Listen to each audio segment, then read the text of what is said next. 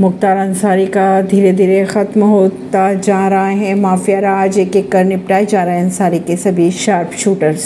मुख्तार अंसारी के जेल में रहने के साथ ही बाराबंकी जेल में बंद रहे जीवा ने उनके इशारे पर न सिर्फ़ हत्या की, बल्कि धनुगाई का मामला हो या कोई और, जुर्म के दुनिया के वह सभी अपराध करता रहा उत्तर प्रदेश के एक पत्रकार के अनुसार।